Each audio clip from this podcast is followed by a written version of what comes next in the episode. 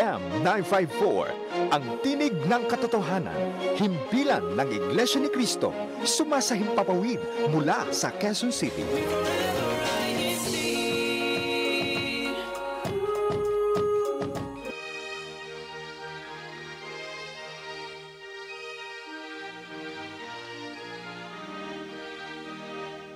Sumasa inyo ang palatuntunang ang Iglesia ni Cristo. Isang palatuntunang maghahatid sa inyo ng mga dalisay na aral ng Diyos na sinasampalatayanan ng Iglesia ni Cristo. Mga katotohanang maghahatid sa atin sa matwid na landas ng paglilingkod sa Diyos.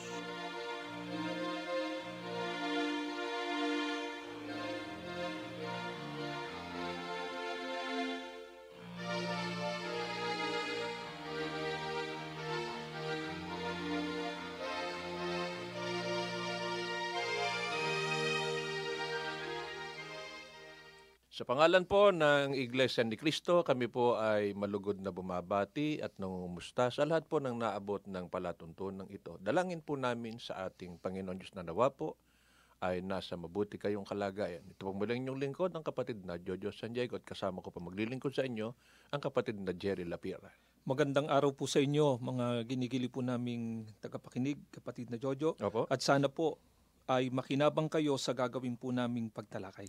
Meron pong tumawag sa ating himpilang kapatid na Jerry Opo. na isang taga Marikina City, nagpakilalang Mr. Alex Calixto. Ang sabi po niya, sa panahon pong ito ay napakarami ng nangangaral ng iba't ibang relihiyon. Hindi po ba ito ay palatandaang marami ang makadiyos kaya marami ang maliligtas? Tayo po muna kapatid na Jojo ay ah, magpapasalamat po ng napakarami kay Mr. Calixto sa Opo. kanya pong ginawang pagtawag dito po sa ating himpilan. At sana po ay nakikinig po kayo ngayon. Napakahalaga po kapatid na Jerry na ating may paglingkod, hindi lang para kay Mr. Calixto, kundi sa lahat ng ating tagapakinig.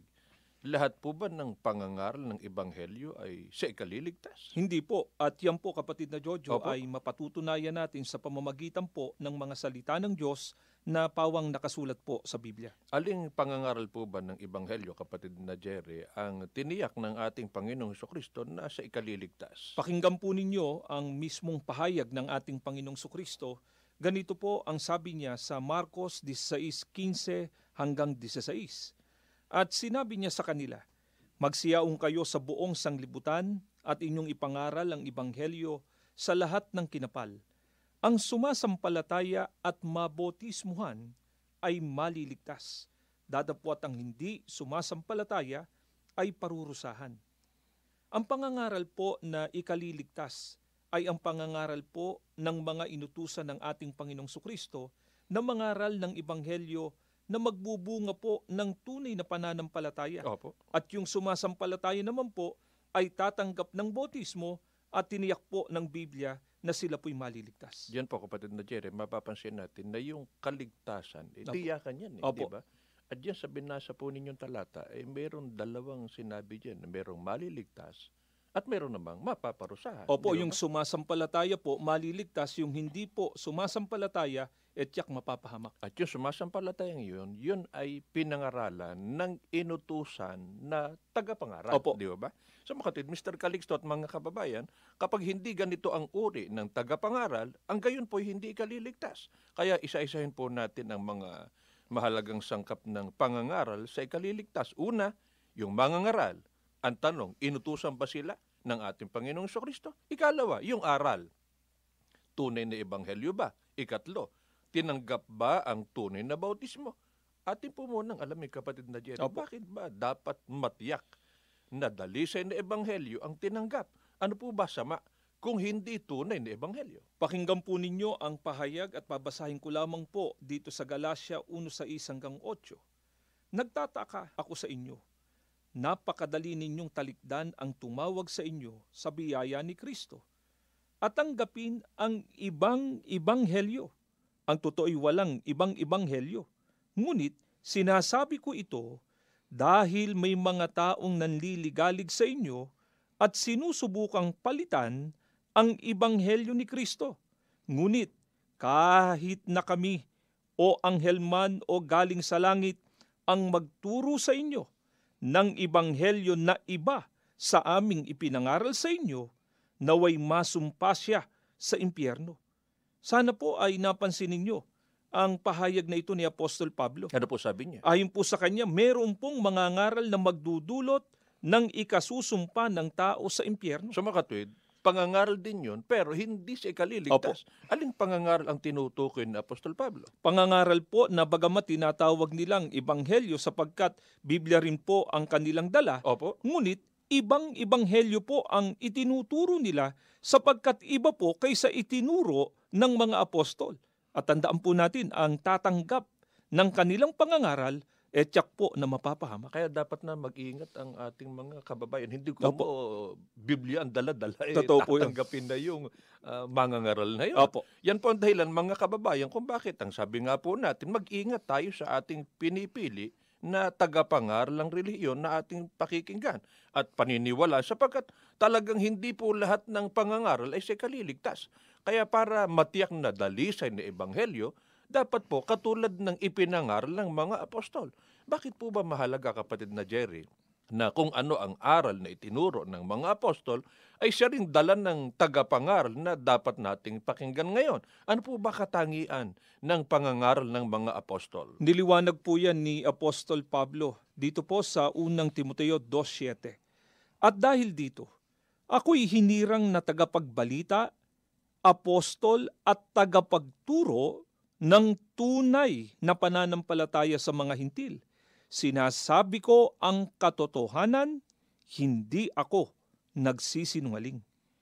Si Apostol Pablo po ay isa sa mga tagapagturo ng tunay na pananampalataya.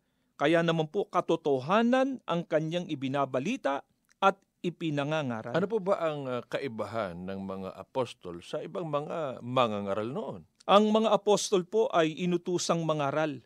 Hindi po sila nangaral sa sariling kagustuhan lamang nila. Sa makatwid, hindi sila self-appointed. Opo. Ano po?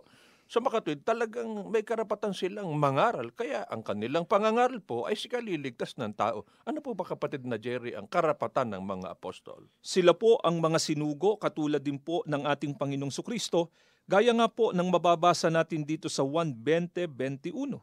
Sinabi ngang muli sa kanila ni Jesus, Kapayapaan ang sumainyo.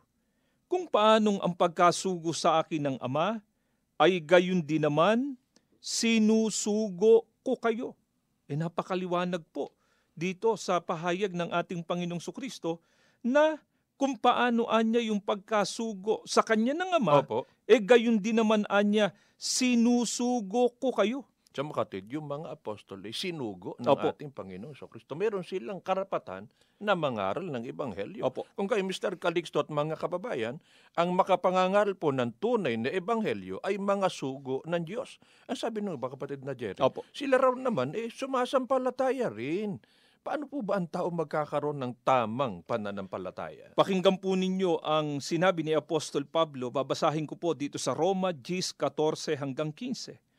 Paano nga silang magsisitawag doon sa hindi nila sinasampalatayanan? At paano silang magsisisampalataya sa Kanya na hindi nila napakinggan? At paano silang mga kikinig na walang tagapangaral? At paano silang magsisipangaral kung hindi sila mga sinugo? Dito po mapapansin natin sa pahayag ni Apostol Pablo na yung pong sinugo ng ating Panginoong Diyos, ang mga ngaral na ang ibubunga ay tunay na pananampalataya. Opo. Kaya nga po ang tanong ni Apostol Pablo eh, paano anya sasampalataya kung hindi sila nakapakinig? Paano anya sila makapakikinig kung wala naman pong tagapangaral? At paanong magsisipangaral kung hindi mga sinugo? Kaya napakahalaga po mga magulang at mga kaibigan na hanapin natin ang sugo ng ating Panginoon Diyos upang ang matanggap po natin ay dalisay na Ebanghelyo at magkaroon tayo ng tamang pananampalataya. Sa kabilang dako po naman kapatid na Jerry, Opo. bakit po ang pangangaral ng hindi tunay na sugo ng Diyos ay hindi magbubunga ng tunay na pananampalataya? Pakinggan po natin ang pahayag naman ni Apostol Pedro dito po sa ikalawang Pedro 3.16. Gayun din naman, sa lahat ng kanyang mga sulat, na do'y sinasalita ang mga bagay na ito, na do'y may ilang bagay na mahirap unawain, na isinisinsay ng mga di nakaalam at ng mga walang tiyaga, nagaya rin naman ng kanilang ginagawa sa ibang mga kasulatan, sa ikapapahamak din nila. Eh napakaliwanag po ng pahayag na ito ni Apostol Pedro na ayon po sa kanya, isinisinsayaan niya ng mga di nakaalam ang mga kasulatan. Hindi sila nakaalam sapagkat hindi nga po sila pinagkaloobang makaunawa. At ayon din po sa talatang binasa ninyo, kapatid na Jerry, ano po ang magiging hantungan ng hindi tunay na sugo? Tiniyak po sila'y mapapahamak at yun din po ang magiging hantungan ng mga naakit po nila. Pero sinasabi ng iba kapatid na Jerry, eh hindi po ba ang Biblia eh open book? Nasali naman sa wika na maunawaan ng marunong bumasa? Lalo na kung sila po ay eh, mayroong mataas na pinag-aralan. Kaya ang tanong po kapatid na Jerry, maunawaan po ba ng tao sa ganang sarili niya ang Biblia? Hindi po. Pakinggan po natin ang pahayag ni Apostol Pablo na nakasulat dito po sa ikalawang Timoteo 3.7 na laging nagsisipag-aral at kailan paman ay hindi nakararating sa pagkaalam ng katotohanan. Eh dito po, tiniyak ni Apostol Pablo, kahit anya laging nag-aaral, eh hindi sila kailanman makararating sa pagkaalam ng katotohanan. Bakit po ang hindi tunay na sugo ng Diyos ay hindi makakarating sa pagkaalam ng katotohanan kahit na gaano pang panahon at pagsisikap ang kanilang gugulin sa pag-aaral ng Biblia? Si Apostol Pablo pa rin po ang sasagot sa atin. Ganito po ang mababasa natin dito po sa Roma 16.25. Purihin ang Diyos na makapagpapatibay sa inyo sa pamamagitan ng mabuting balita tungkol kay Heso Kristo na ipinangangaral ko sa inyo. Ang mabuting balitang yan ay isang hiwaga na nalihim sa loob ng mahabang panahon. Ito po ang dahilan mga ginigiliw po naming tagapakinig kung bakit kahit po pag-aralan ng hindi naman isinugo ng ating Panginoong Diyos ang mabuting balita o ang Biblia, eh hindi po sila makararating sa pagkaalam ng katotohanan. Ano pong dahilan? Ito po ay nakalihim sa hiwaga. Mari pong itanong ng ating mga taga-subaybay, kapatid na Jerry. Mhm. Eh ganun po pala, nakalihim pala sa hiwaga. Eh paano po nakakaalam ang sugo ng Diyos? Hayaan po natin ang ating Panginoong Sukristo ang sumagot. Ganito po ang mababasa natin dito po sa Marcos 4.11 hanggang 12.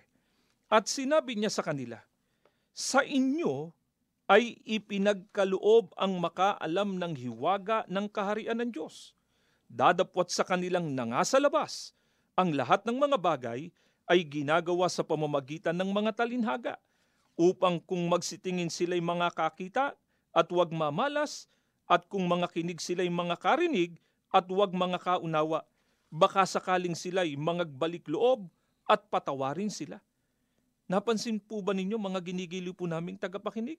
ang pahayag po ng ating Panginoong Sukristo sa inyo anya na ang kausap po niya dito ay ang kanyang mga apostol ay ipinagkaloob ang makaalam ng hiwaga. At huwag natin kalilimutan yung mga apostol, mga sinugo sila. Opo. Sa makati, doon sa mga sinugo, sa kanila, ipinagkaloob ang makaalam ng hiwaga. Opo. Paano po kapatid na Jerry ipinagkakalob ng Diyos ang pagkaalam ng hiwaga ng kanyang karunungan sa mga tunay na sinugo niya? Ang kasagutan po sa tanong na yan ay mababasa natin sa unang sulat ni Apostol Pablo sa mga Kristiyanong taga-Korinto noong unang siglo. Dito po sa unang Korinto 2.6, tutuloy natin hanggang 8 at 10 pa. Nagsasalita kami ng karunungan sa mga may sapat na gulang. Ang tinutukoy ko ay ang hiwaga ng karunungan ng Diyos na kanyang inilihim. Itinalaga niya ito para sa ating kaluwalhatian bago palikhain ang sanlibutan. Isa man sa tagapamahala ng sanglibutang ito ay walang nakaunawa sa lihim na ito. Kung naunawaan nila, sana'y hindi nila ipinako sa krus ang Panginoon ng kaluwalhatian. Ngunit ito'y inihayag sa atin ng Diyos sa pamamagitan ng kanyang espiritu nasisiyasat ng Espiritu ang lahat ng bagay, pati ang malalim na bagay tungkol sa Diyos. Ang sabi po ni Apostol Pablo na isa po sa mga isinugo ng ating Panginoong Diyos, ang hiwagaan niya ng karunungan ng Diyos ay inihayag sa atin sa pamamagitan ng kanyang Espiritu espiritu. Huwag po natin kalilimutan mga kababayan, ang Espiritu po ng Diyos ang pumatnubay sa mga ginamit niyang kasangkapan upang sumulat ng Biblia. Kaya yung mga pinapatnubayan ng Espiritu ng Diyos, eh sila pong makapagpapaliwanag at makapagtuturo ng mga aral ng ating Panginoon Diyos. Paano po ba makikilala, kapatid na Jerry, ang turo na may patnubay ng Espiritu na inihayag ng Diyos? Ang binasa po natin kanina, kapatid na Jojo, Opo. ay unang Korinto 2, 6, 8 at 10 pa. Ngayon naman po, ay babasahin natin ang unang Korinto 2 talatang 13 naman po. Na ang mga bagay na ito ay atin namang sinasalita. Hindi sa mga salitang itinuturo ng karunungan ng tao, kundi sa itinuturo ng Espiritu na iniwawangis natin ang mga bagay na ayon sa Espiritu sa mga pananalitang ayon sa Espiritu. Ayon po dito sa talatang ating binasa, Opo. ang turo po na buhat sa inihayag ng Espiritu ng Diyos ay magkakawangis po. Kaya nagkakaisa ang turo po ng mga tunay na sugo ng Diyos. Wala pong kontrahan o wala pong salungatan. Kaya ang sino man pong mangangaral, mga giliw naming taga-subaybay, magpakilala mang sugo ng Diyos. Kapag salungatan po ang aral, eh tiyak na hindi tunay na sugo ng Diyos sila. Siya sa atin po natin ito sa maraming mangangaral ngayon.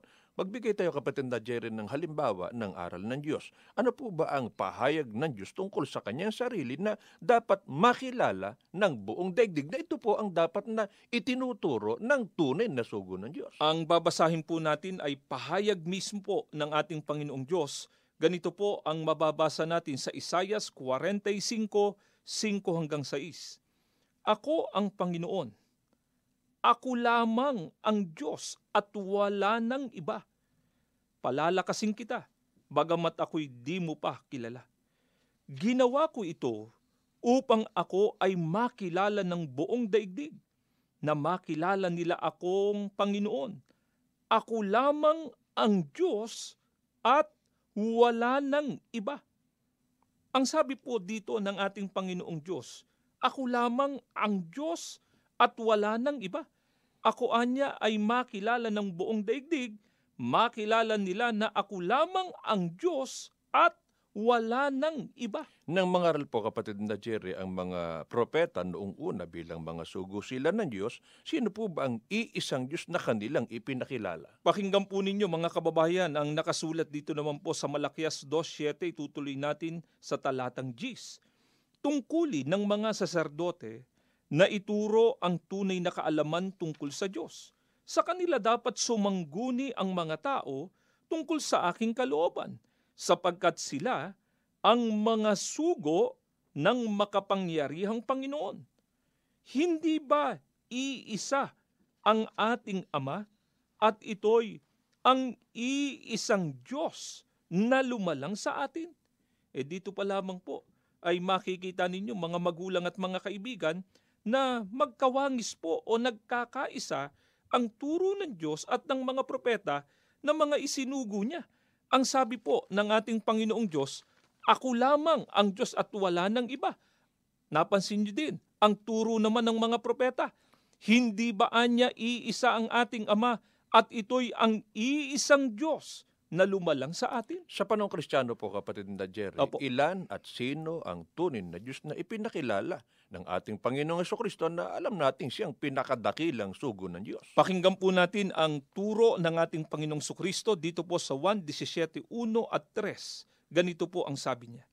Pagkasabi ni Jesus nito, tumingala siya sa langit at nagsabi, Ama, dumating na ang oras. Luwalhatiin mo ang iyong anak upang luwalhatiin ka rin ang iyong anak. At ito ang buhay na walang hanggan, ang makilala kanila. Ikaw, nakaisa-isang tunay na Diyos at sa Yeso Kristong sinugo mo. Napansin po ba ninyo mga ginigiliw naming tagapakinig? Magkawangis po ang aral ng ating Panginoong Diyos, ng mga propeta, maging ng ating Panginoong Sukristo. Tinindigan po ng ating Panginoong Sukristo, iisa lamang po ang tunay na Diyos, ang Ama lamang. Ganyan din po ba kapatid na Jerry ang aral ng mga apostol? Opo, ganito po ang mababasa natin dito po sa unang Korinto 8.6. Sa ganang atin ay iisa lamang ang Diyos, ang Ama, na lumikha ng lahat ng bagay. At kung babasahin po natin dito sa isa pang salin, ang salita po ng buhay, Opo. sa unang Korinto 8.6 din po, iisa lamang talaga ang Diyos, ang Ama na lumalang ng lahat. Eh, magkakawangis di po ba? Opo. Iisa lamang talaga po ang tunay na Diyos. Ang sabi po ng ating Panginoong Diyos kanina, ako lamang, wala nang iba. Ang sabi po ni Propeta Malakias, hindi ba iisa ang ating Ama at ito'y ang iisang Diyos na lumalang sa atin? At ang sabi naman po ng ating Panginoong Sukristo, ikaw Ama ang makilala nila na iisang tunay na Diyos. At ngayon naman po, sa pahayag ni Apostol Pablo, banggit niya, sa ganang atin, iisa lamang talaga ang Diyos. Tanong po mga kababayan, sino po ang nagturo ng ganitong aral sa ating panahon sa mga huling araw na ito? Hindi po ba ang kapatid na Felix Manalo na sa maraming pagkakataon po, eh napatunayan po namin sa inyo na tunay na sugo ng Diyos sapagkat may mga hulang nagpapatotoo sa kanyang kahalalan bilang sugo ng Diyos. Ang Iglesia ni Kristo po na naglilingkod sa palatuntunang ito ay matibay na naninindigan sa pagkilala na ang Ama lamang po ang iisang tunay na Diyos. Suriin po ninyo ang mga mangangaral at mga reliyon ngayon. Eh halos po nagkakaisa sila ng paniniwala sa Diyos na iba po kaysa itinuro ng mga sugo ng ating Panginoong Diyos na nakasulat po sa Biblia. Ang karamihan po ng mga tagapangaral ngayon eh nagsasabi na bukod po sa Ama, eh Diyos din daw po ang Panginoong Sukristo at Diyos din daw ang Espiritu Santo. Eh ibang-iba po 'yon sa aral ng ating Panginoong Diyos, ng mga propeta, ng ating Panginoong Sukristo at ng mga apostol. Ang sinasabi po ng mga kapatid na Jerry ng nagpapakilalang appointed son of God, eh ganito, yun daw anak, ama at Espiritu Santo ay mga title lamang. Pero iisa ang pangalan ng tatlo, Jesus Christ. Nang ilarawan po niya, eh ganito eh. Meron siyang isang miyembro na tinawag niya. Ang sabi niya ganito, ikaw ba, brother, eh, isang anak? Ay, sagot nung uh, kanyang miyembro, opo. Bakit ikaw ay anak? Eh dahil meron po akong ama. Meron ka bang anak brother? O, meron po. Sa makatid, ikaw ba isang ama? Opo. Meron ka bang asawa? Meron po. Sa makatid, ikaw ay isang husband? Opo. Meron ka bang negosyo kapatid? Meron po. Sa makatid, ikaw ay isang businessman? Opo. Napansin ba ninyo, mga kapatid? Ito, sabi nung nagpapakilalang apatid sa of God. Napansin ba ninyo, mga kapatid? Itong kapatid nating ito ay isang anak, isang ama, isang husband, at isang businessman. Maraming titulo. Pero, iisang tao siya. Gayon din ang Diyos. Ang Ama, ang Anak, at ang Espiritu Santo ay mga titulo lamang pero iisa ang tinutukoy. Ang Panginoong Kristo. Naku, Kajeri. Palakpakan yung mga miyembro niya. Punong-puno sila ng paghanga. Ano po kapatid na Jerry ang masasabi niyo sa ginawang demonstration nitong nagpapakilalang appointed son? Harap-harapan pong panluloko yan, kapatid na Jojo, ang ginawa po niya sa kanyang mga miyembro at sa mga tao pong nanonood sa kanya. Bakit po niyo nasabi kapatid na Jerry na harap-harapang naloloko itong nagpapakilalang appointed son of God? Eh simple lang naman po, kapatid na Jojo, ang itatanong natin sa kanya. At sana po'y sagutin niya ito sa TV na doon ay meron po siyang program. Opo. Ito po yung tanong natin sa kanya. Eh hindi po ba yung miyembro mo bilang isang anak ay meron ding ama? Hindi po ba? Opo, tiyakan mayroon yun. Oo. eh siya ba? At yung tatay niya ay iisang persona? Hindi po ba magkaiba silang persona? Eh gayon din po ang Diyos at ang ating Panginoong Sukristo ay magkaibang persona. Ano po kapatid na Jerry, ang katunayang magkaiba talaga ang Diyos at ang ating Panginoong Kristo. Ang Diyos po ay walang kamatayan, samantalang napakaliwanag pong mababasa natin sa Biblia na ang ating Panginoong Sukristo po ay namatay. Kaya tinatanong natin, kapatid na Jojo, Opo. itong nagpapakilalang appointed son of God daw siya, eh kung si Kristo na rin po ang Diyos, eh sino kaya yung bumuhay na maguli sa ating Panginoong Sukristo? Eh sa puntong ito pa lamang po, kapatid na Jojo, Opo. eh tiyak nasasang-ayon po yung mga matatalinong nagsusuri na talaga pong magkaiba ang ating Panginoong Diyos at ang ating Panginoong Sukristo. Kaya natityak po natin mga kababayan na kasinungalingan po ang aral nitong nagpapakilala ng appointed son of God. At natityak natin kapatid na Jerry na Opo. hindi ang tunay na Diyos ang nag-appoint sa kanya, kundi ang kalaban ng tunay na Diyos. Kung ang pag-uusapan po kapatid na Jerry Opo. ay tungkol sa ating Panginoong Kristo, ano po ba ang pagpapakilala ng ating Panginoong Kristo tungkol sa kanyang sarili? Ang babasahin po natin ay mismong pahayag ng ating Panginoong Sukristo Opo. dito po sa 1.8.40. Dadapot nga'y pinagsisikapan ninyo akong patayin, na taong sa inyo'y nagsaysay ng katotohanan na aking narinig sa Diyos. Ito po ay pahayag ng ating Panginoong Sukristo. Ano po sabi niya? Ang sabi po niya, siya anya'y taong nagsaysay ng katotohanan na kanyang narinig sa Diyos. Kaya maliwanag po na hindi nga siya ang tunay na Diyos. Ano rin po ang itinuro ng mga apostol tungkol sa ating Panginoong Kristo kung ang pag-uusapan po ay yung kanyang likas na kalagayan? Ang babasahin po natin ay pagtuturo ni Apostol Pedro na namahala po sa mga Kristiyano sa dako ng mga Hudyo noong unang siglo. Ganito po ang mababasa natin sa Gawa 2, 22 hanggang 23. Mga Israelita, pakinggan ninyo ito. Si Jesus na taga Nazaret ay sinugo ng Diyos.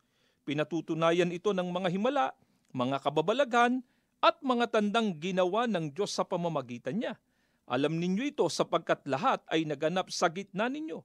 Ngunit ang taong ito na ibinigay sa inyo ayon sa pasya at pagkaalam ng Diyos sa mulat mula pa ay ipinapako ninyo at ipinapatay sa mga makasalanan. Eh napakaliwanag po dito sa talatang ating binasa, ayon kay Apostol Pedro, ang Panginoong Sukristo po, taong sinugo ng ating Panginoong Diyos. Kung tatanungin po naman natin, kapatid na Jerry, eh, si Apostol Pablo na namahala sa mga Kristiyano sa dako ng mga hintil noong unang siglo, ano po pagtuturo niya tungkol sa likas na kalagayan ng ating Panginoong Kristo? Ang babasahin po natin, mga kababayan, ay sulat po ni Apostol Pablo sa kanyang kamanggagawang si Timoteo. Ganito po ang ating mababasa sa unang Timoteo 2.5. Sapagkat may isang Diyos at may isang tagapamagitan sa Diyos at sa mga tao. Ang taong si Kristo Jesus. Eh napakadali pong unawain nitong binasa natin mga kaibigan. Ayon po kay Apostol Pablo, ang Panginoong Sukristo ay taong tagapamagitan sa Diyos at sa mga tao. Tandaan po natin, iba po ang tagapamagitan sa pinamamagitanan. Ang Panginoong Sukristo po ang tagapamagitan sa Diyos at sa mga tao at siya nga po ay tao. Napansin po ba ninyo, Mr. Calixto at mga kababayan? Nagkakaisa po ng pagtuturo ang Panginoong Kristo at ang mga apostol.